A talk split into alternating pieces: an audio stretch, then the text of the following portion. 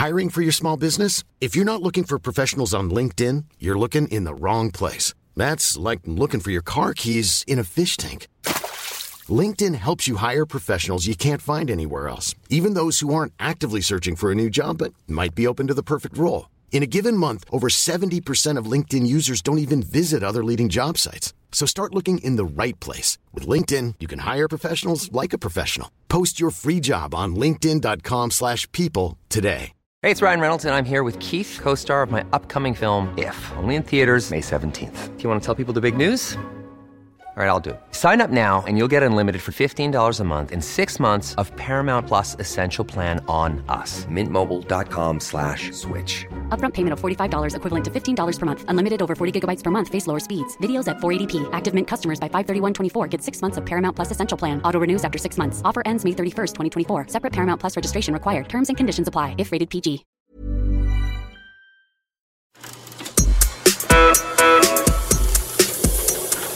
This is the Mark Bouris Podcast.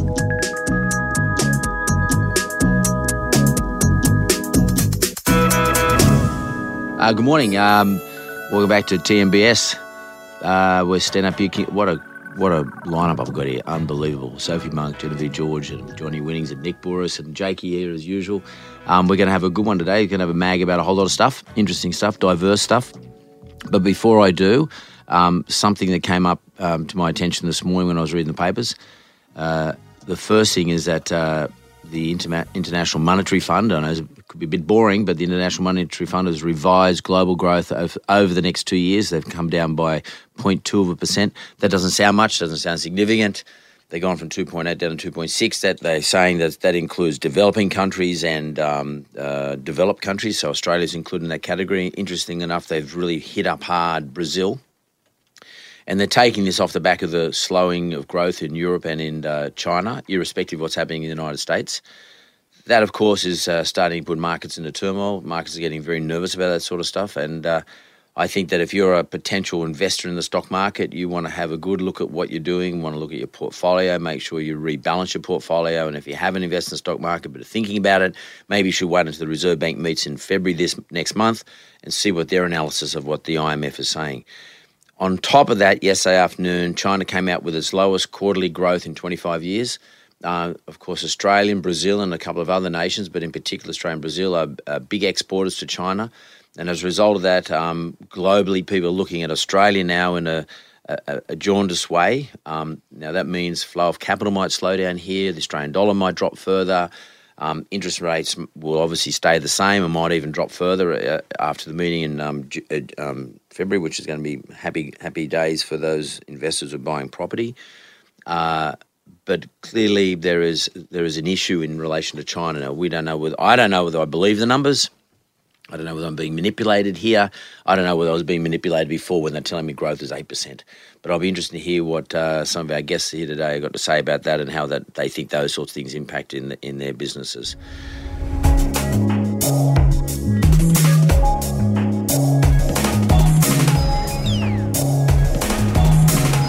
First and foremost, I want to talk to Sophie, Sophie Monk. G'day. Hi. How Thanks going, for Rob? having me. No worries. Now, you don't call me Mr. Bouris at the show. It's called Mark. Oh, is that all right now? Yeah, yeah, of course it is. Awesome. That's my so two- awkward. I call you Mr. B everywhere. That's like my, that's my my school teacher. yeah, it's terrible. It's embarrassing. For us in the boardroom and the bedroom. Oh, is that right? Bouris. Oh, God, God, Nick, good start. Jesus. Welcome. Okay, so, Soph, um, you won the Celebrity Apprentice. Um, if you're going to ask me about China, we're in trouble. And stock markets. is that what we're getting no, no, into? we're not going to not going to talk about China, and I'm not even going to talk about Celebrity Apprentice. Um, other than to say, did you have a bit of fun in it? I did. I, I mean, it was hard work. It was fun um, in a way of learning, but yeah, it was it was enjoyable. And and, and I, I I've always wanted to ask you, what did you think of some of your co-contestants? I mean, was there somebody who was a standout, really good operator? I'd say um, Tegan Yep. Martin was very good because she's she's only young. I think she's 23, and she's beyond her years. Her maturity and confidence, and she'll kill it down the track. I'd say. And someone who thought was a first class pain in the ass, you don't have to say yes, but Oh was it- yeah, there was. To be honest, there was a few that you go, you know, I wouldn't go out partying with them and hang out, but they were fine. You know, yeah, yeah. you're just being nice. Well, there's like it's a competition where you see the worst in people, really. And the you're best. putting, yeah, that's right. You're putting a, you know, a lot of egos together and competition and pressure. You're not going to, you know, necessarily always see the good side of people. It's funny that show, you know, like, I mean, you guys can chime in anytime you like, by the way. It's just funny that show, you know, if you read all the new literature about how you run businesses, and you guys, you know, I know you run businesses. I know I've been at John's business and I know how inclusive he is in relation to his business. And you probably run your business, John and Genevieve, I guess, the opposite to the way the Celebrity Apprentice is, where it's sort of me lording over everybody in the show and uh, sort of a little pushing around here and there and sort of digging and what have you. Um, More and- egalitarian is what you're trying to say. well, well, it's more HBO, more Harvard Business Review style. it's you know? very, uh, it's a very old school way of running it. When Yeah, I was yeah. saying, I don't know how the, um, yeah, I guess the government would like it if I sort of started walking in and firing people in my business. So you're probably a bit of a broken model for the modern age in Australia, just there. yeah, that's but- interesting, that isn't it? But you sort of peg people against each other. It is kind of that, you know, fight for the top position, kind of corporate ladder style. Whereas I think that what you're seeing today out of a lot of sort of startups certainly is that kind of everyone's in, involved culture. And I know certainly with our business, we try and run a very flat structure where everyone feels equal. No one has offices. You know, everyone sits on the exact same desk and same chair as I sit on. Um, and really, a lot of the time, I'll, I'll go through and there'll be staff that have been there for three or six months have no idea who I am and you know, we like it that way. We want people to collaborate and be able to chat to people. Not sort of Collaboration is knowing the that's that's that's who. probably the, the, the important word here. And that, what's interesting, I mean, I, Sophie, you know television, and what's interesting is what sells is totally different to what the reality is. I mean, this is supposed to be reality television, but I mean, it might have been reality television Donald Trump's day, um, but. And, and by the way, what's interesting in the fifties. Yeah, in the fifties. And what's interesting, he's running the whole political campaign as sort of something real old school too, and uh, Playing the same character. playing basically. absolutely the same character. What's interesting, so if you know TV, TV sells a certain way, so that Yeah. sensationalism sells. Absolutely. And um, you know, you just experienced. Did you at any stage think to yourself, "Oh my God, this is not really how business is"? I mean, surely. Yeah, uh, well, a little bit because I'm used to when I, when I'm in a boardroom, it's usually me uh, having to be sexy, sell myself for a certain role or a character, and I don't, you know, I can go in and be silly, stupid. I don't have to be polite. So, um, yeah, yeah, it was weird because I couldn't just walk out and go, well, you know, I, I don't want to do this deal with my manager, or you have to, you know, kind of deal with you. You're sort of naked. Yeah, that's right. You're so vulnerable on that show. yeah, yeah, yeah. And but the funny thing is, just not how business runs today. Oh no, it, it's not only collaborative, um, as John said. It's uh, it's like I know in Yellow Brick Road. I mean, I got a, a suite of a C suite, what they call a C suite of you know CEOs, CFOs, all that sort of stuff. And um, it's whilst I'm the biggest shareholder and the executive chairman, you know, for, I would never say to somebody you're fired, never. Yeah, right. It just you just wouldn't get away with it. you also don't get the final say on this is how it's going to be. It's right, this is what we're thinking, this is what we need to achieve, and generally it's more of a conversational piece of right, why don't we try it this way? Or actually, from my experience of what we're seeing in our department, maybe it's probably a, bit better way to approach it um, than what you're suggesting. So you it's you not. have to take everyone out for dinner, don't you, Gen? I always see on your Instagram photos you and the, the team Hey, every, we want to every celebrate night. launches. When, you know, Yeah. celebrate every win. Meetings for losses. You know, when you stuff stuff up. But Yeah. trust we have a lot of meetings. But when we win, we got to win. Definitely got to celebrate the wins. It's a big one. yeah, Yeah, yeah. But definitely. it's sort of interesting the way the world's evolving, and uh, there is seems to me to me seems to me to be two two streams running in parallel.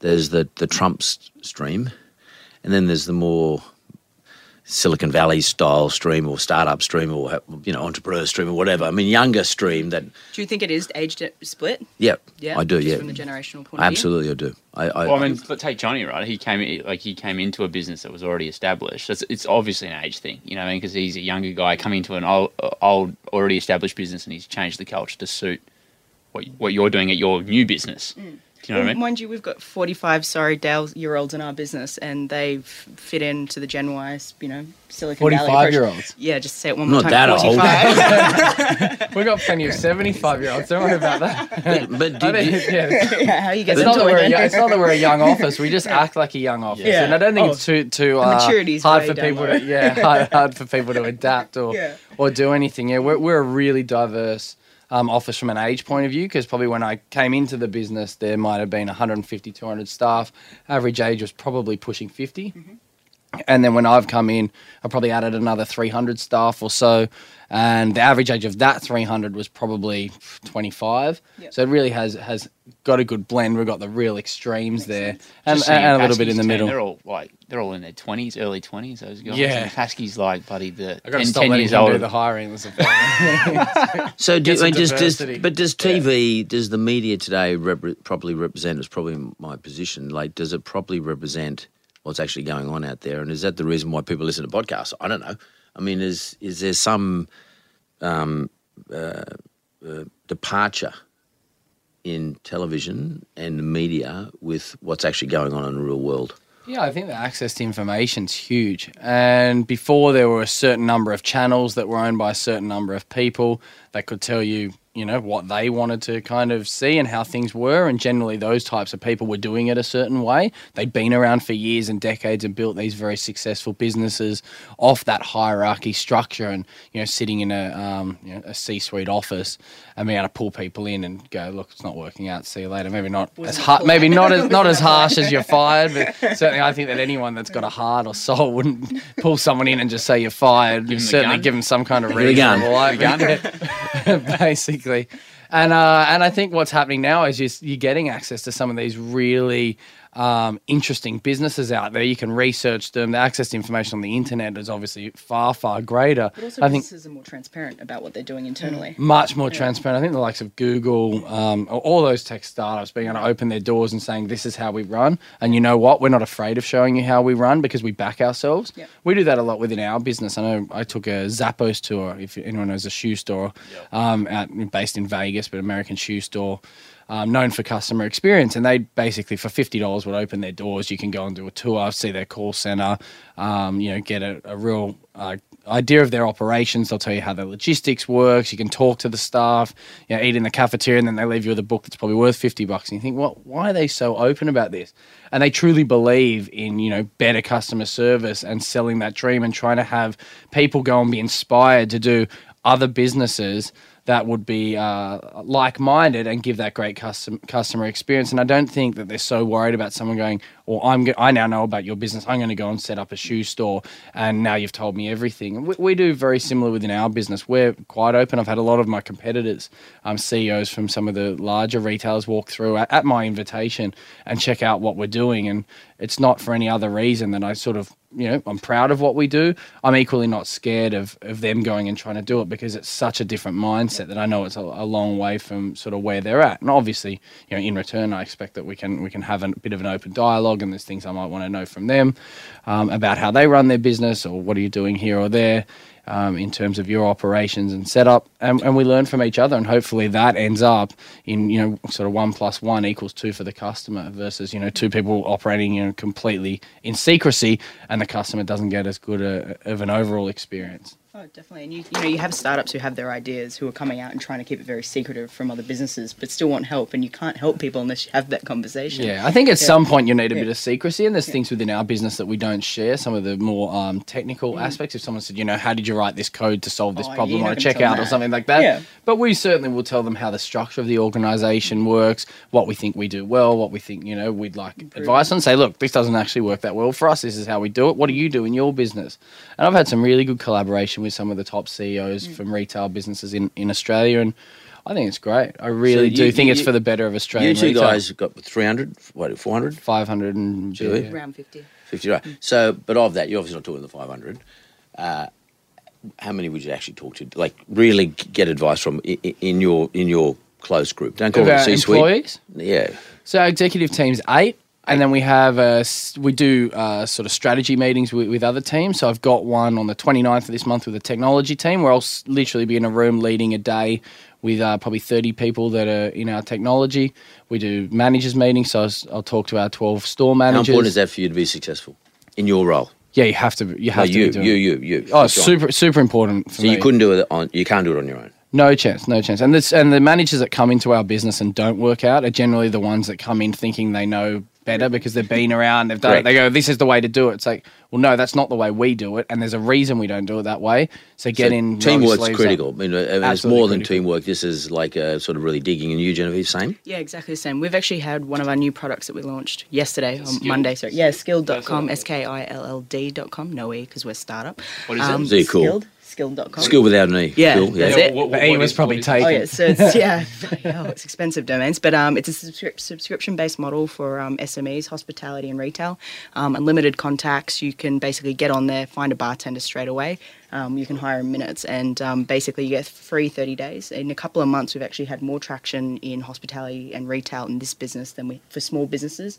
You know, managers hiring on the move, all that sort of stuff. Than our own OneShift jobs. How many people do you have in your group? Your My group? the one that you talk to most. I talk to everybody. So I make sure once a quarter I have sat down with every single person for half an hour and said, right, this is your half an hour. Tell me what I'm missing in the business, or let's talk about whatever you want. And you'd be surprised the ideas that people put on the table. And the and the and the, the day to day stuff though. I mean, all right, Yep. you talk to your whole fifty, but like Yep. if you're going to make a decision, who are the do you have five, ten people you go and talk to before? Five. Five. about okay. six, yeah, five or six. Yeah. So how does it work in a business like yours, Sophie? Hmm. Not like that. Any of that. no, but I'm serious It- because yeah. like you're, you're a one man, one woman show sort of thing. Um, how many people do you have? I mean, Um, who, who do you talk to? a lot less. I 40. um, yeah, um, that's it. I'm like, actually, I've only got you know a business manager and a manager. I think it's a bit different for me because I, I, I think um, Because you're the product. yeah, that's right. I'm the brand. I don't like to say that, but um, yeah, so it kind of works very differently. And I, I, often I can't talk for myself, even though I want to. I've got to kind of keep quiet and keep. Would you get frustrated certain about that? Do you get Oh frus- yeah, God, yeah. Would you like to have access to the sort of resources? resources of these guys I have? would love it, Or you- and that's what I'd like to work on down the track. Do you have mentors or things like that? You can Um, just literally say whatever you've. Not in Australia, I Yeah. haven't. I did overseas and I learnt a lot, but um, I think that's what you. It's so important to be around people that know what they're doing with business, and that's what I'm missing at the moment in the circles. But um, yeah, it's just I think I'd like a bigger team when I'm doing um, more business for my branding and Hmm. digital and things like that. Yeah, so do you do you do digital? I mean, I, I, I see do. you on Instagram, but um, do you do that yourself, or you have? I do. I do it with um.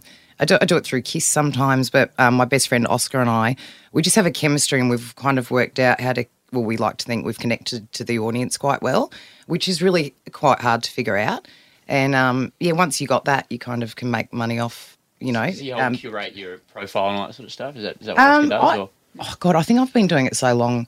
I like to kind of do it myself Yeah, as well. sure. I've, you kind of learn when people get sick of you as well. Like Yeah. you know, you can be everywhere and it's annoying, or you can be you got to turn. You know, sometimes I can be too silly, and it's time to like you know cap it a bit. Yeah. You just kind of keep moving. But you you run that funny theme pretty hard, don't you? Yeah, I do because I think for me that's what I want to see when I'm watching. I want to enjoy myself, and you know, I'm not doing brain surgery. There's no one really. If they want my opinion on politics or something, I'm on the wrong shows. So I think my job is to be fun, entertain people, and make it you know better day. Okay, so how important is it? Because you know, I was I was reading Harvard Business Review yesterday, and they were talking about um, um, various brands going into the to the team and saying to the team, "What do you think we need to say? Talk about ourselves in terms of brand." And so some teams will come up with fun, others will come up with social responsibility, etc., etc. Um, you obviously do your own analysis because survey one, and you you think fun is what your audience wants to see. I do, but I also think it's really important for people to trust you too. Trust, yeah. Yeah. So yeah, fun, but they want they want to trust you. You don't want to be too silly. So like w- w- this was sort of like got same outcomes, but different ways of getting there. Yours are much more analytical. I mean, you guys do analysis. And Can I ask you a quick question about the trust? Is that, is that in like posting genuine stuff that you actually like? You They got to believe the jokes. Well, I, yeah, that's right. Um, Yeah. Yeah. like if I'm posting maybe a brand or something, I, I don't like selling out. I feel like Yeah, if, if yeah. you can see it, I won't do it. Yeah. I just think, um, yeah, I just really want the audience to trust you. I think it's important for long term. You should get involved with Jules. We had Jules Lund here the other day. You Oh, really? His Yeah, yeah. business, yeah. Jules, I used to do radio with Yeah, him. that's right. Yeah, yeah. You know, he's got that new. business. Yeah. yeah, yeah. Seems seems very symbiotic to what. Does he? Your your mindset. It's the whole connecting influences to brands. Oh, right. Yeah, yeah. And communication. And yeah. yeah, yeah. yeah, he's full on with social media too. yeah. I told your you, bumped him in Byron Bay or up in Bangalow. That's right, you did, Last yeah. week, yeah. he was there with his kids and his wife and everything like that. Yeah, good Nice. dude.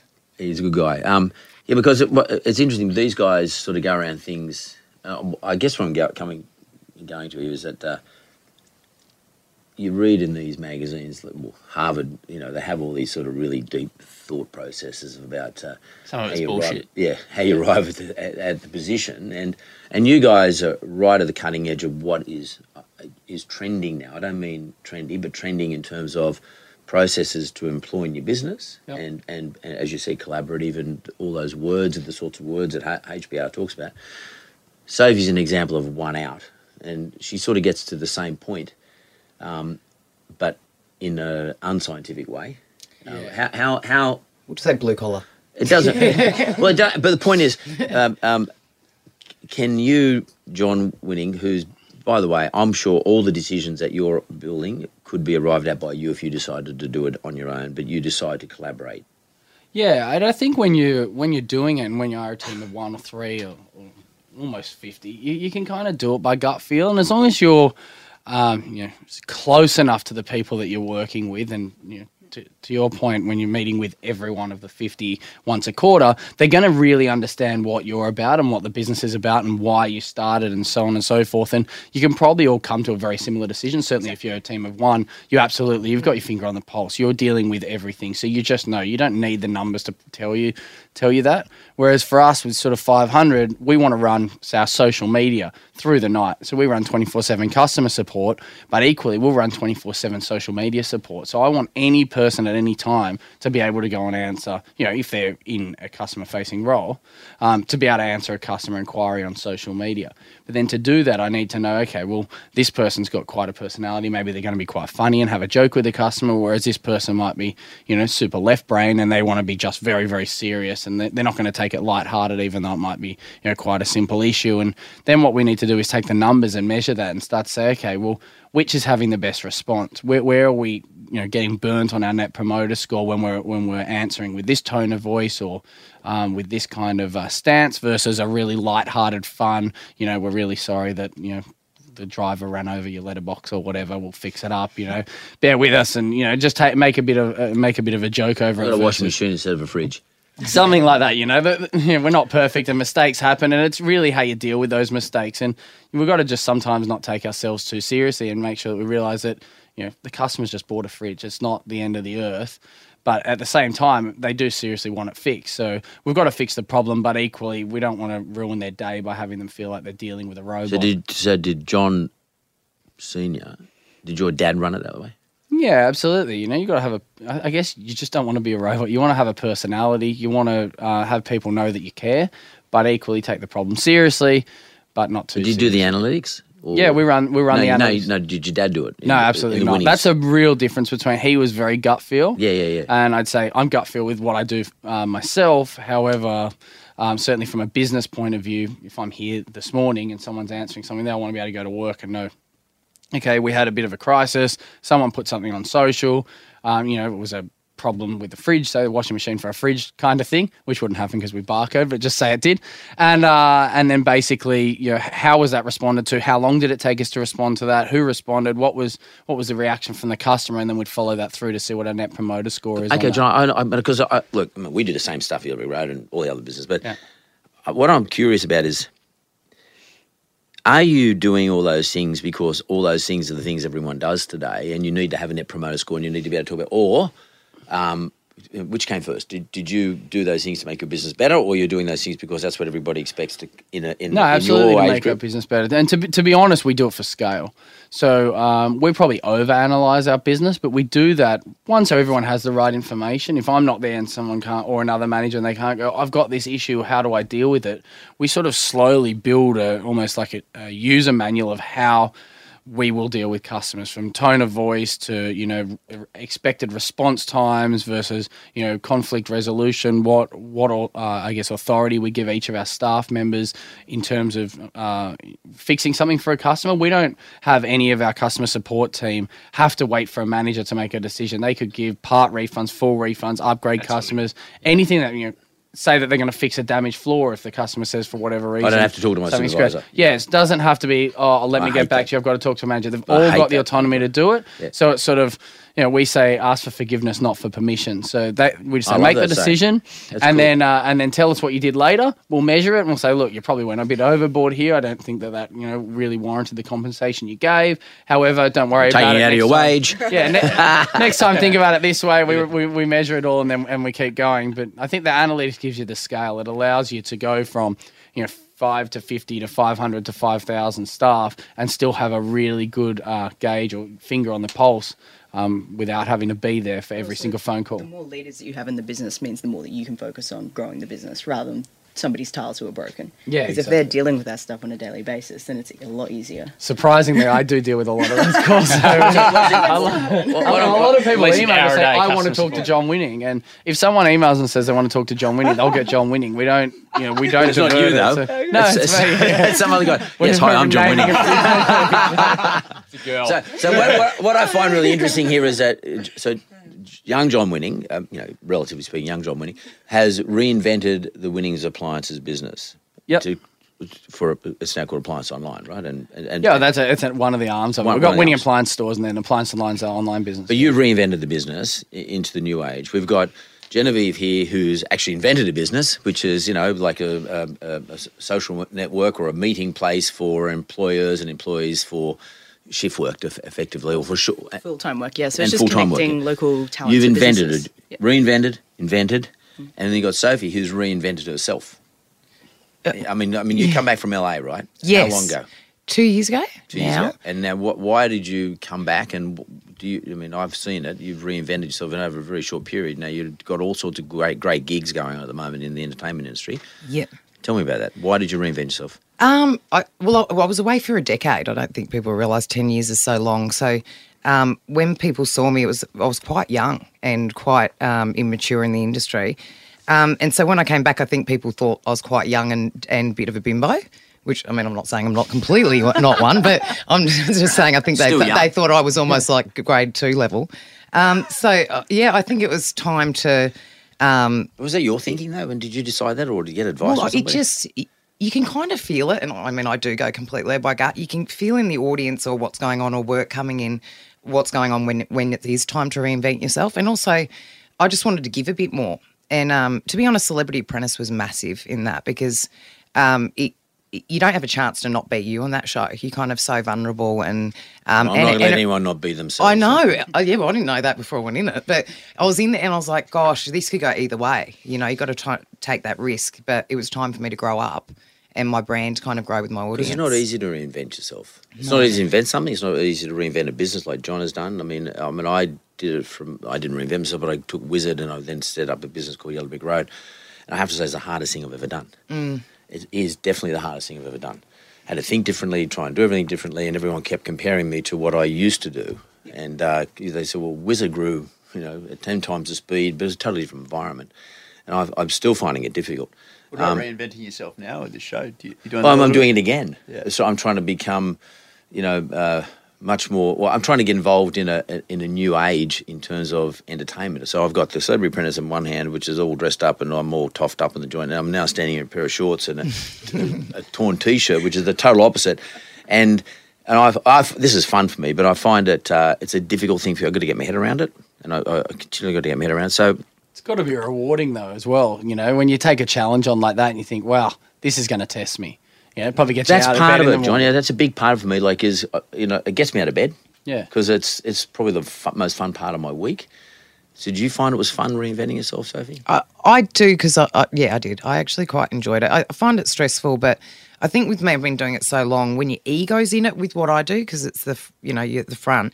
As soon as I I took that out of it and just look exactly like an audience and just no emotion, I found it quite easy. And how Yeah. much do you rely on uh, our mate over there in the corner? Oh, you, Nick, my manager, yeah, Yeah, yeah. Oh, all the time. Like I won't run any, like every everything I, I run by him first because I'm very impulsive as well. I'll come up with an idea and I think it's genius and going to take over the world, and he's like, slow down. yeah, he's like, hang on a hang on, hang on. But by the way, we'll do that. We'll, we'll do that every day. Yeah. Uh, and so passionate. I'm like, we're, we're going to make millions. He's like, settle down. So yeah, Change the M to a B, then he'll be listening. yeah, that's right. but no, uh, and and you've now obviously you got onto uh, the the age the Australian got Australia's Got Talent gig is a big gig. Yes, it's it a good gig for you. Well, it's actually one I've wanted forever because I, I was a dancer, an acrobat, singer. I've just my parents knew I was an academic, so I've done everything in the entertainment industry. So it's just um, fun to watch young people up and coming and Give him a hand. Yeah, that's right. To- What's that? You're well credentialed to make that Well, assessment. thanks. You said, glad you said it. No, no, I'm kind of average at all of it, but you It's all know. opinion, though, right? Yeah, yeah, that's it. Oh, it's a bit. This is a bit more like red faces. Some bits of it. No, not red faces. I No, still it love that. It's like, it, like some of it. Red just, back. Yeah, yeah, yeah. see red faces. Wasn't he the best? yeah. Daryl Somers. If that, that, but, it's, but Australia's Got Talent. I mean, I've been watching the promos. It looks fantastic. I mean, it looks so funny. I can't. I actually can't wait to watch it. The promos are very, very good. Nine does a good job on the promos. But but have you had fun dealing with your co-judges? Is that what you call you call yourself yeah. judges? Well, again, like with, with yes, um, judges with egos, it can be really hard, especially with I found women in our industry are so competitive. Um, and luckily enough, I've got um, Kelly Osbourne, Eddie Perfect, and Dicko, and they are genuinely the coolest people ever. Like, so fun. Everyone's got each other's back. Like there was one point, um, someone was picking on me. It's um, on the stage, and they all snapped it at him, and I was like, "No, no, no, it's all right." Like there's so One of the contestants was picking on you. Yeah. That wasn't smart. You're Oh, no, I know. I know, I know. But I kind of laughed. You should have said, well, you're fired. I just come off the show, but you're fired. Oh, I think it was a Cher impersonator that I didn't like or something. I, I remember when uh, after Celebrity Apprentice, you went off to Germany to do a movie. Yeah, I flew the next morning actually. Yeah, yeah. Yeah, that's it. You have to work hard in our industry. It's a, yeah, drugs, sex, and rock and roll. I was like, where's that? Where's that? Because that is not around. Because I was watching So- some of the Instagrams come through, and uh, jet lag. and Like you- jet what was it, like a horror movie or something? Yes, it was a horror movie. It was a, a remake of um, oh god, Blood Feast, which is an old. It's a very bloody, bloody movie. Why Germany? Like- that was it in German? or- Yeah, no, it was in Germany, and I I didn't realize. not in when we- though. No, no, no, I wasn't in German. Um, I spoke with an American accent. I might have, it might be a bit dodgy. I was a bit rusty. Um, but yeah, but then I got there and there, we were shooting, and I was like, this is an unusual area we're shooting in, and there was like weird swings and stuff because it's horror, and it was like gay sex club that we Oh were, God. yeah, shooting in, and they had Some weird stuff goes on. In Oh, Germany, really weird Belgium and all those sorts of places. There's Yeah. some stuff going on. Yeah. Yeah, so it was falling off the back of Celebrity Apprentice, and then someone stole all my underwear out of my suitcase. So it was one. Yeah, I don't know how I'm getting on this. Do you have an underwear business. section in your suitcase? Some of the um, customers or something. But how they No, it find? must have been- But how they find it all? Like, is it, Oh, you it's have a like- section? Have you? No, I don't. No, I'd leave. No, but when you everything when you pack your bag, do you have an underwear section? No, I have. I, I just have clothes everywhere when I'm working. Okay. So, So you're yeah, spread eventually, everywhere. Sort of to- yeah. Some people do that. They partition their, their suitcase. yeah, I know people to petition. Really? My mum used to do that. My mum puts it in glad bags. Everything has Really? Like a, Are any of you guys? and I've and got they a put the holiday vacuum by the cleaner time and they you suck pack all the the air out of it so they can pack more in. Jake, he's nodding. You do that, Jake? Oh, With your velvet jacket? Space bags. oh, do you really? With a vacuum cleaner, you can feel like 10 times more stuff. I know, man. I, so I've seen it happen. I've seen it happen. Yep. Nick's mum used to do. I remember she used to get the best bag packed of all time. And I literally packed my bag too because it was cool. It was, it was fantastic the way she used to do that. I just get bigger bags. That's what I do. I get a king I have like size three suitcase. bags with nothing in it. I kind of- Nothing's folded. It's thrown in. You can fit it all in carry-on though. Like, you can fit like 60 kilos in your little carry-on that's like the size of a The, the time you save not waiting at the carousel at the other end, you've done like you know twenty hours of packing before. Yeah, that's right. Doesn't But, but if you're out. going to Europe, you're going to lose your bag. So I just I, I pack one bag and bag goes with me on the plane to get off the plane with a bag. There's no way I'm going to put, take the risk. Really? I just won't Is take it always risk. England you I've lose your bag? one. Oh, Yeah, well, Italy, you lose bags in Italy a lot. Uh, I think know I lost one going to Aspen, and then they sent it the day later or something. At least it wasn't at the end of the trip. Yeah, exactly. I actually I did lose my bag going to Peru once. I was hiking through the Amazon, and it was actually uh, January last year, so about a year ago today. And we got there, and we're like literally getting on a, on this little boat to like dr- drive this boat into the Amazon, then go hiking. Lost the entire luggage too. There were three of us. That's fucked. And two of us lost lost our bags. And I was like, "What am I going to do?" I had the clothes on my back for eight days in the Amazon. My other friend is Stinky. yeah, he's Oh, just no. like way overkill. He'd been to you know whatever the you know, Kathmandu or something, and gone. He goes, "Don't worry, I've got enough for all of us." Oh. so we went there and just sharing all these clothes. It was fun. So uh, I, I want to ask you guys plans for 16. I mean, well, a lot of, you know, it's January 2016. A lot of people go and set goals, and a lot of people who are listening to this want to know how to set goals and how they go about it. I mean, what, say you, John, what do you take into account in relation to your your various business interests? Um, do, do you look what the IMF says? I mean, what do you do in the retail world?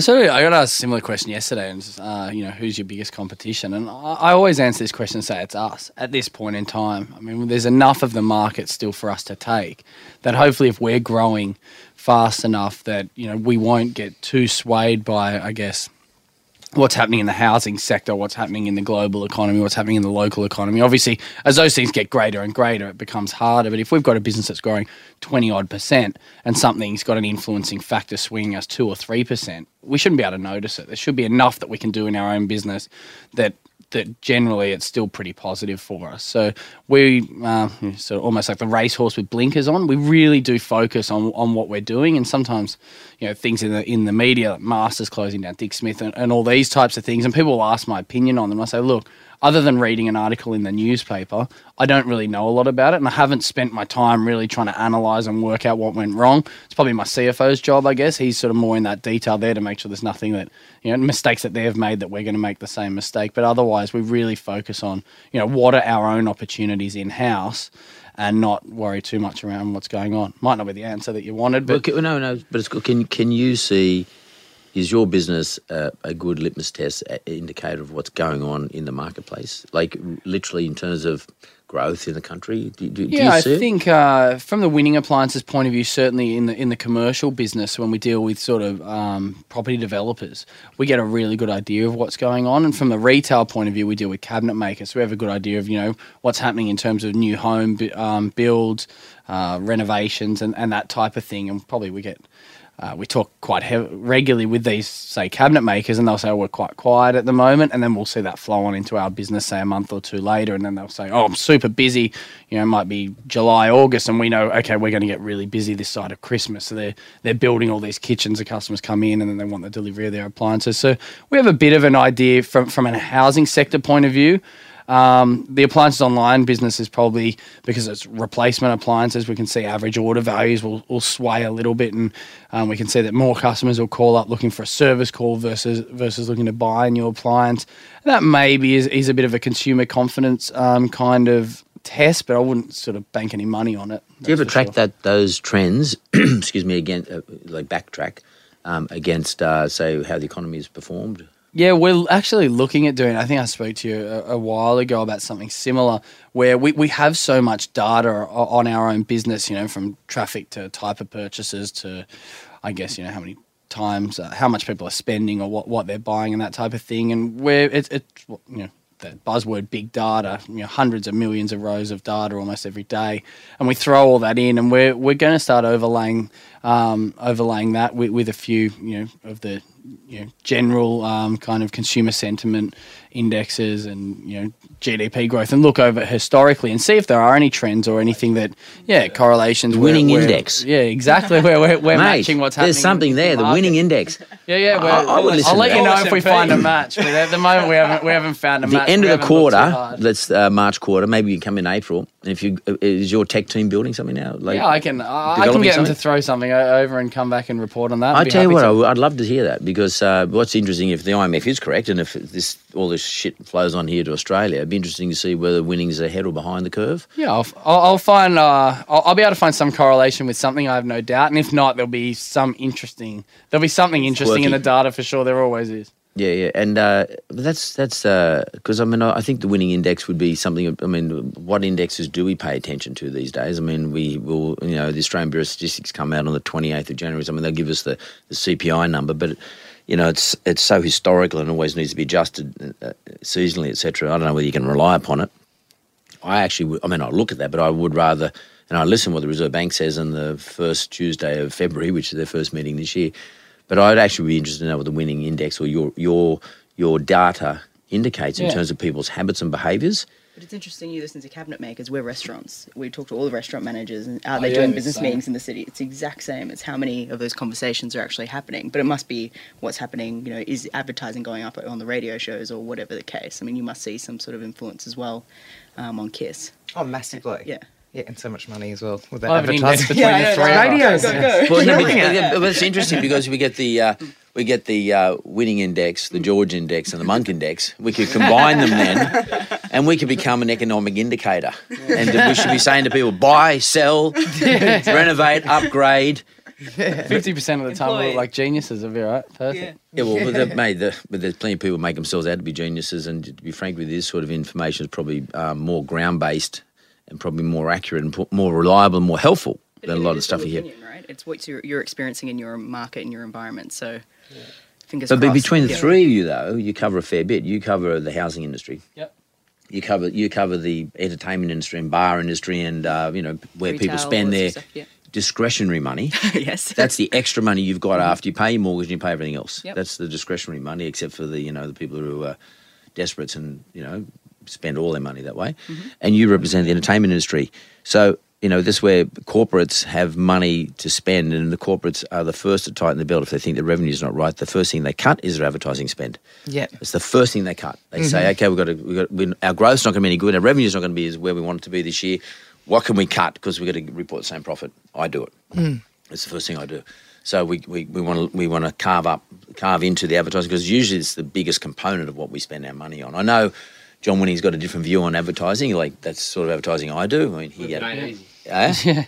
Was that Nick? The, the blimp that he's got flying around. Oh, every yeah, day. have you got the blimp? it's probably yeah the blimp. It's a it's probably the only form of advertising. I mean, we did a legendary service campaign, a TV campaign a while ago. Does anyone fly that blimp? By the Yeah, way, yeah, yeah, as a pilot. You serious? I, I thought it was. Yeah, like of course. control. So did I. I thought it was remote too. No, no, it's 135 feet. It'd be pretty pretty dangerous if you lost control of it. Hey, can I, can I So settle this? Me and, me and Jarvin had an argument. What's cheaper for you, flying the blimp around or putting on a TVC um, campaign? It's about equal from about I equal. how many ads you, how many ads you do. But when we did TV and we thought we got the right amount as kind of a minimum amount of eyeballs to, to get some traction, the, Right. the cost was pretty similar. Is that your blimp? You, you you guys Uh, own it, or- yeah, pretty yeah it is at the moment. We It's sort pretty of cool do to own your own blimp. full time lease. Let's do a podcast Yeah, it's the not blimp. bad. Yeah, How many people can fit in it? Uh, four. Fuck if I go on it. No, No way. way. No way, man. That's on so a, scary. a storm or something. You just get. But what happens if it's, would you have to do a weather, Yeah. like a full on Yeah, weather So forecast? we could go out there to about 20, 25 knots. It's 13 full time crews, so they follow it round. And if there's uh, you know, if there's bad weather, they've got a, a temporary mast. So if it can't get back into the wind to get back onto its mast, it stays out in the field inflated. Then the, basically the truck will drive downwind of it, set up a new mast in a new field, and it will have to land there. And then there's oh, kind of all these, you know, I guess farm owners and airports and stuff all around the country where we know we can go and set up and have it. We've got pre-agreements. It's it's a logistical nightmare. Have you been really. up in It's- it? Yeah, I've been up in it three times. I skydived out of it twice. so- Really? Yeah. What is that's not normal. It's a bit of fun. That's like So I've only James been Bond one, stuff. once in Melbourne and then twice in Sydney, but in Sydney I didn't land. I jumped out, so it was fun. The the blimp. That's amazing. Yeah. Genevieve, what do, what what do you what do you do? For, I mean, we do- heard what John does in terms of his businesses for sixteen or, or any new year. What do you do? I'm not skydiving in January, that's for sure. But um, basically, we've looked back over the last uh, three years and what we've achieved. You know, look at the stats um, and our analytics as well, and then gone right. This is what we need to do the next 30, 60, 90 days. We try and keep things pretty short term, just because we react as you know more data is released and we can see kind of trends um, setting in place for the year. Um, and that's kind of how we got to our new site with the skilld.com because basically we do a whole business. Everyone comes up with ideas and we'll give some a crack. Um, we put five grand behind this, and the first week it actually outperformed the whole of hospitality and retail on our existing business. So we were like, okay, why aren't we not looking at this? And, and Gen, wh- why did it make sense to run a separate brand? Like, why don't you just make it a OneShift Yeah. service? Because two brands are hard to Yeah. manage. Oh, of course. And, you know, we started like that. And what we were Yeah. finding is because OneShift originally started for small businesses, that was the whole thing. And then we had a lot of corporates coming to us. You know, you've Yeah. got clients who are using it to Sure. find 4,000 positions a month. And you're kind of going, well, the functionality and the way people use it is totally different to an SME on the fly. So we then sat down with people who we knew were using it and we went, right, what do you want? You know, you're in the industry, you're a, you know, a restaurant manager or mm. you're, a, you know, own a couple of bars. You know, what do you need to see to get quick, easy recruitment mm. um, and take all the hassle out? Because technology allows you to do that these days. Yeah. So And running them separately, does it make more sense? Mm. Like, so OneShift knows what it is, Yep. Skilld knows what it is. we have to because you've and got you- you two can't different conflate the experiences. Two. No, because it's Yeah. a corporate experience versus a small business, and you know each want their own things and they want to do things in a different way. So it's making sure that everyone's getting what they want, and it's you know the way that we advertise is all online. We do it I through was going to ask you DMP. that. maybe- yeah, that's what online. that's where it becomes a problem if you're running two Above brands and you're spending lots of money on Yes. building two brands. Yes. Otherwise, two brands is a good idea. Yeah. Because they're, spe- they're specific.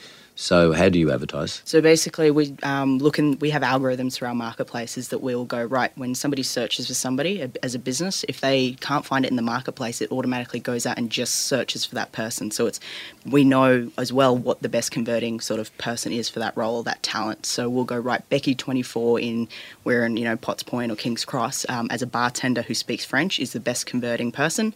How do we get that person? It goes AdWords, banners, you know, um, aggregators, all sorts of online sort of spaces to advertise and find just those people. Um, that then brings them back into the marketplace. So we're only paying for the people that we need to keep the marketplace. And do you guys do that all internally or Yep. build, build that stuff Let me tell you, I remember when we were when we were small, we used to start up and have ideas that we could do for five grand. But I wish you'd, you, I need you to come talk to my team and teach them teach them that you can actually have a business idea that you can try for five grand. Oh, mate. When was the last time you had Oh, a business mate. idea for five, Five grand? grand. but I remember when we were small, we used to do that. We go, we only have like you know the smell of an oily rag. If we're going to try something, it's got to cost almost nothing. But that's Too much Mate, money. our, our off, uh, we hire a room off site costs five grand just to have the off site meeting to talk about the idea. I think my extensions are five grand. So, so Worth every cent. For two, yeah. oh, you say, I got his swim. James Bond for sure. So, so, so, I'm, I'm, I'm going to start following you, man. You're, you're, you're good. You're good. And I, I can't believe I lived across the road from this guy for so long. And you know, like, uh, Were you, at that, were you at that house at one any point? Well, when we- yeah, yeah, yeah. well, no, no, no, I know, I know you visited the place, but were you living two, there? two years ago. So, oh, you only moved out two Yeah. years ago. That's Yeah, right. yeah. Okay, right. So you Mate, my parents. and Johnny at the farm. Adjamus is was- there at the moment, you know. Yeah, yeah, Yeah, no, I, no, know. I don't know if he's still there, but he was there. yeah, Someone yeah. said that. Yeah. I used Yeah, to see you. Actually, I used to, you had the black wagon, didn't you? The the the the Yeah, Yeah. Were you there when the robbery occurred when they climbed in through the window? Yeah. I was there for two robberies. He's like, Yeah, I, remember I was in the shower for one. They were in my he's like one of them was me, the other Your one sister, well, one of them was is someone. Uh, the, the robber walked past his sister or something like that. Because I remember the cops no, that was coming. the my str- auntie. Yeah, yeah. cl- There was closing one the at- streets at night. off and there was one at night. They came. They were in our house for ages, going through everything and then getting car keys. They came. Yeah, so they're gonna into nick my the car and out got the front. Car keys off the side of my bed. They got car keys from uh, next to my auntie's bed. Went in my parents. They were going into the cars. I think they were trying to steal my car. Yeah, and they your couldn't they were trying to nick my your car, yeah. my car keys. I don't know. Like, under the bed or something. I just dropped them, and so they couldn't find them. And they were going to the other cars to out. They go outside, check the other cars to f- try and find the car keys. When you think that's how far they were going to try and find the car keys, they'd been all over the house, could not find the keys in the house, and then they were trying to get into the other cars to try and find them. And then they had everything laid out. When we finally, so my auntie woke up, and then they ran. And we went there, and like, everything was perfectly organised around the house as they'd gone through looking for keys. They'd been there for hours. I wish they'd come to my house. You just said mine. yeah, clean. the cops organised got him mine. though. The cops they caught him Yeah, up. they ended up caught him- finding them, Caught him yeah. up the, up the road somewhere. Yeah. Yeah, if they 'Cause- got, you know, of course they didn't get charged or anything because That's they hadn't scary. technically stolen anything. Yeah, yeah, yeah. yeah. They didn't charge them. So they, But they you- like, but you actually can't caught them breaking in. on the night, and because they searched them, they knew it was them. They said, "We know it's these guys that were in your house," but they had nothing on them, so they couldn't charge. They couldn't them. prove They're it. like, well, they didn't actually technically steal anything. And there was no photograph of them breaking- going into Wow. the house either, so Yeah, they, so had, there's- they couldn't prove they broke and enter as well. yeah, it's unbelievable. Crazy. I remember That's that really happening. weird. because I remember because there's cops everywhere in the, in the morning. I thought, what's going on here? The, the winnings have been robbed or something. And uh, Yeah. they- then the cops They got the have full we had story. three robberies there. You Oh, gotta and you- increase the security. yeah, we're get a new house maybe. No, they, they, they did. They sold the house. yeah, out of that house. So. So, so uh, Sophie, you're what are you planning for the 16? I mean, how do you go about looking at 16? I mean, what do you do? Or you already planned it at 15? What, what's the, Uh, I, I think I, I had to wait and see what was going to happen this year. Um, I, I'm happy with how it's going, like in front of the camera. I think I'd like to focus more on producing this year and setting myself up because, um, as much as I love being in front of the camera and performing, I don't necessarily love but everyone talking about your life and everything. I'd, I'd rather move into the creative. I, I enjoy um, creating entertainment more than being it, to be honest. so is that, is um, that I'd- like so moving? So you've gone from being the the, the subject matter of the cam of the camera now to judging the subject matter of the camera. Yeah. camera. So is this like a transition? Then you go even beyond that and be to behind the cameras. Nearly. Yeah, I'd like to find talent and um, you what know, ideas have you got? What, what shows you? What's cooking? um, you know, like I, I was- Watch out, Nick, I'd you'll love to do all different ones, like Yeah. a, a Laguna Beach style show with you know maybe kids in Manly. I don't know. I've got Yeah, all yeah. different ideas and we'll go and lots throw a of few around. yeah MTV I kind of show ideas, just Yeah, cute yeah. ones. But yeah, I'm going to work on those with a friend this year and Cool. see what we can do and sit back and just kind of wait. Do you know about this photo? No. Oh, yeah, he's like he's a librarian. I shoot him down all over everything. yeah. But- because, on the back burner. but obviously, you know, they're like you're talking about doing it, starting up businesses. These are startups, and how do you fund these things? Do you have to go and find a, a backer to fund it? I think, um, well, I'd hope to. I think because we've kind of got a reputation. I don't know if you do, you know, maybe a sizzle and put it out on um, online and see if someone's interested. That's kind of usually you what pitch up- happens. you yeah. pitch it up. Well, it, it, um, Would you contact back in like the a days, Fremantle or a Shine or one of those Well, guys could- and say, hey, I'll get this idea? You used to have to, but now I'm just thinking if you post it online, it's like a live sizzle or a live pilot. Right. Is I used to have to go around and pitch and sell, and um, it's a lot easier now. And I think they'll see it if they want to, and if they're interested, could it might it be a yourself, bit easier. right? You you could hire a camera. You know, Oh like, yeah, I reckon it. I could do it for under five grand. Yeah. Yes. Under five grand. well, we got we Yeah, I can do got, it. we got Seb here from the streets of Sydney filming this whole thing. Like, Oh, that's right. We've got a we got a, a camera crew He here. did- We got a he sound did Street engineer. Sydney budget for two got grand. reduced. Still uh, grand for lunch. And next camera, well, is it- and it's a Canon. I should say it's a Canon camera. Yeah, Is that right? Thanks to Canon for the camera. Thank you. Thank, we'd like to say thank you to Canon. Exactly. Where's the dishwasher from today? Yeah exactly.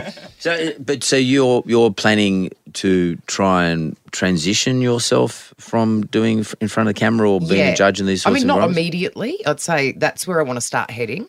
So, um, like, because it takes a few years. Why do you want to do Um, that? You've got a few years left. in Yeah, that's right. Well, I was because I was. I, I think I can do a few more years of being in front of the camera. Yeah. Yeah, yeah, yeah. Um, until until people are over it. Not like 100, please. no, but, um, yeah. So I think also I'd like to um, work on clothing as well, like a brand. Um, there's lots of different things, but um, Write this down, Nick. yeah, Nick. Um, and then maybe a movie we might do. Just a bit. Then we're going to open up some restaurants, bars. And, yeah, And that's that's it. the running tally of Nick Fordham business. that's just this year. Yeah. And then RSLs. I'll be performing at.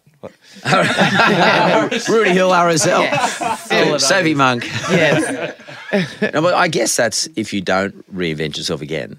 That could be where you end up ultimately. I mean, I'm Yeah. not saying in RSLs, but like I don't like Revive the singing. I don't Everyone mean that. ends up in RSLs, mate. We all have fallen the pokies, but, but, but no, but but you got to be careful that you you do reinvent yourself, otherwise you become irrelevant. Absolutely. And I think a lot of people can get scared and go overboard and be everywhere when they feel that feeling happening, which is the opposite you should be doing.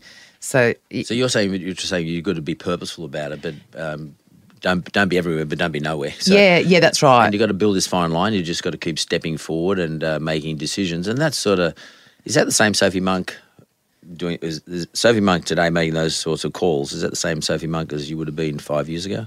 No. I would have done everything free for starters. I'm like, oh, please don't pay me. and, um, well, not that bad, but Oh, I know you won't be doing it for free now. You've got Nick Fordham Oh, yeah, no representing you. There's no, the best asker in Sydney and probably in the country. He is the best. I know. He does not miss him. Yeah. He even he even shocks me. Like I'm serious. Like he is good. Oh, he's the best. he just does it with like you Harry know, Gold. And he does it with a little, you know, he, Knock it out. Harry Gold from oh, he's he does it with a little smile on his face. Though. It's something evil with a little smile. I'm like, oh, I love you. Yeah, but so so but but that process of continually because you know like we have businesses and we have people prompting us all the time. You know, Genevieve and John, and myself, we have people prompting us all the time about what we've got to do, what we've got to change. You know, and we've got investors who are always pushing us around. In my case, anyway, because I'm listed, we, we're getting investors pushing me all the time, sort of telling me which way I've got to follow the momentum. But in your case, you've got to do it yourself. Yes. And that process of reinventing yourself, I reckon, is the bloody hardest thing in the world. You know, just sort of clicking over, thinking, oh, shit, have I gone too far here? Should I, Yeah. should I give this a miss now? Also, someone who saw you before and then after where you end up with the reinvention. 'Cause Oh, that's have no right. Benchmark kind of from the outside. well, I found even just coming home being a bit more mature with my comedy. At first, they were like, "You're crazy." It takes a bit for people to get to know you as well if you are um, growing and changing. Um, but I think you just got to sit back and be patient, like you said. And um, yeah, five years ago, it, I'd be too impulsive and trying to do everything. Whereas it's just you've got to keep calm, I think, and realize it, it doesn't happen over. Were you always just relaxed behind the microphone in front of the camera, etc.? Like, Yeah, I think, I listen to you on the radio, and you sound like you sound like you're just having a. There's no camera on you. Nothing on you. I know. I think um, I, I got in it for a different reason. I didn't get in it to Yeah. be good at business and money, and I kind of learnt just to do it because it was fun. It felt like a hobby, my job, Yeah. until I realised no, it's not. People just take, you know, they make some money, and um, so I've, that's what the last couple of years I've just been trying to focus on, and um, learn that bit. But yeah, yeah, it's. I mean, it's. I'm just really being a naughty kid at school. Really, It's funny, you know. Julia Morris, who was also on the show, she she came back from LA and Yeah. she did a massive reinvention of herself. I mean, she was a real stand-up bawdy comedian, and uh, she's done very well out of it. And she came, she she told me she came back to Australia. She had to reinvent, like necessity. Yeah. she had kids, she had you know, a husband, and had to get kids through school, and Yeah, you know, had to get it all started. And um, and she came out through the show. She won the show, similar to you, but she's done brilliantly for herself. Yeah, she- Uh, it's a massive reinvention of herself. And she even looks different. I mean, she's Yeah. she looks great, and she's done a great job. Dropped a few kegs. Yeah, but she just looks. But, but she's I think you meant she's glowing. she got a good smile. She looks lovely. You know, Yeah. she's just happy. She's so happy. Yeah. Yeah. She's so happy with herself, like with her life and what she's done. And uh, there's nothing better when you actually sit down and say, "Okay, I'm going to make a change, a big change," and then it becomes you become successful at it, and it actually drives you then to continue to do the same thing. And I see that what what you're doing, I can see a certain energy in you at the moment. Yeah. I mean, that, obviously you've had a good year in the last, well, good 18 months. Do you worry though that when it comes to say AGT's Australia's Got Talent's over? I mean, uh, you got the gig at Kiss. Do you worry that oh shit, there may be nothing there for me in Yeah. six months' time, nine months' time? Yeah, I mean, uh, our job can be like winning the lottery sometimes. You know, you might get a job that's awesome, and then you got nothing that you know got to keep, and you got to keep it on brand. So, if you do something that's and sell out, so yeah, it's um. Because you can stuff it up pretty easy, can't you? Oh yeah, yeah, It's the same definitely. startups. It's funny. It's it's Yeah. that same vi- staying in line with vision and values the whole way. It's making Yeah. sure that you stay close to that brand and what you've set out to do. Otherwise, when you do knee jerk and take you know any job, for Yeah, that's right. Being on Play School, which is totally not your brand. I know, I know. it, it would just Could be. yeah, it stuffs it up. Yeah, stuffs the that's audience. right. Yeah. But that, I mean, it is a roller coaster. And one thing I do realize is like you might be like think you're awesome in Australia, but it goes down. You know, what comes up must come down. So there's going to be a day that people won't think I'm this cool. They might think I'm cool today. Tomorrow they might hate me. Do you So- guys do analysis? Of, do you like do sort of get um, someone to go and do analysis of you, ratings? Like, you know, Um, where does so, what do people think of Sophie Monk? Well, you kind of get that feedback, I think, from But you radio. don't go and and- get somebody to do it formally for you, like give you a proper brand analysis. Like Um, no, we I do that haven't. Sort of stuff. No, I haven't done that. Do you- Nick, No. you, They do do it, but they're completely inaccurate. yeah. I mean, I've had some done years ago. They did it. GE did it when um, Wizard. They did it. over- It come with some really weird stuff. Like, would you trust this guy? No. Uh, and then other people say, would you trust? Yes. I mean, it's uh, pretty. It's, it's pretty inaccurate, but and it's focus groups, and of course, focus groups rely upon. It, it's more about the questions you ask the focus groups and who's in the focus group. Yeah. And what everyone else is saying in the focus group Who's paying the bill? and who's paying the bill and uh, and, and, and which it's sort of- side? which side of it can you really sway? You know, Well, you yeah, do you if do GE are doing it, you'll, you'll get the no's Yeah. because they want to use that in their negotiation With me. for you and say, "Look, well, actually, we got this feedback. We're going to have to adjust that price a little." Whereas if you go and pay someone to do it, all of a sudden you have It's a awesome. glowing review. Yeah, yeah. yeah. It's the best. Funny though. do, you, do you guys do, do, you, do, do, you, do you use focus groups? Uh, we've done some stuff. Uh, we do it a lot for our, our business brand, and there's been once or twice where we've had uh, you know quite a serious partnership that we were entering into where we've done it on an individual, Right. and it's yeah, it's quite interesting actually. It is interesting. It's Lucky for us, we got gro- glowing reports. It's easily been great. manipulated, though. It, uh, well, Yeah, for sure. yes, so uh, it For depends on who does the, the analysis for him. What about you, Genevieve? Do you Yeah, got- we constantly speak to our businesses every day and also candidates as well, just to get feedback on. so you do your own surveys. Yeah, because if you're constantly asking them, people feel more comfortable to give it back. And when we stuff up the site or there's a bug or something doesn't work properly, you wouldn't believe how quickly people come back saying something's wrong, this doesn't work the same way, or why have you changed this, or we preferred it the other way, or you know, how about this? And Well, Twitter's become my focus group. Oh. Yeah, it's great, Like, we You sent throw out a something out. Um, well, Corey sent out a letter, and this is on the our business recently, um, adjusting an interest rate, and um, they made a mistake. There was a spelling mistake in their letter. It was set out set out automatically on our letterhead. And uh, I got last night. I was up, uh, looking through my Twitter feed, and uh, some woman put the bloody letter up, a photo photo of the letter on on the Twitter feed. She had nine followers, so that was not too bad. But but it was sent to me, and uh, I didn't know about it Yep.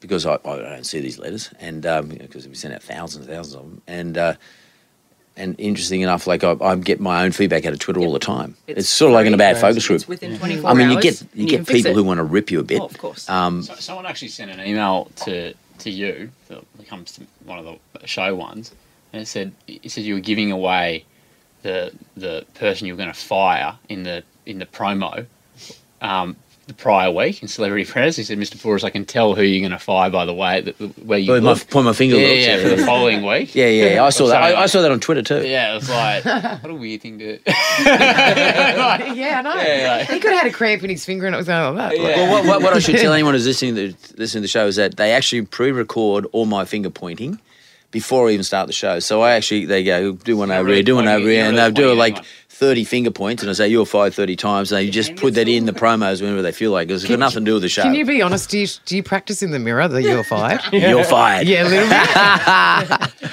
In the early days, not now, not now. Okay, well, I'm getting Nick. Give me the finger. So that means wrap it up. That means the wrap up finger.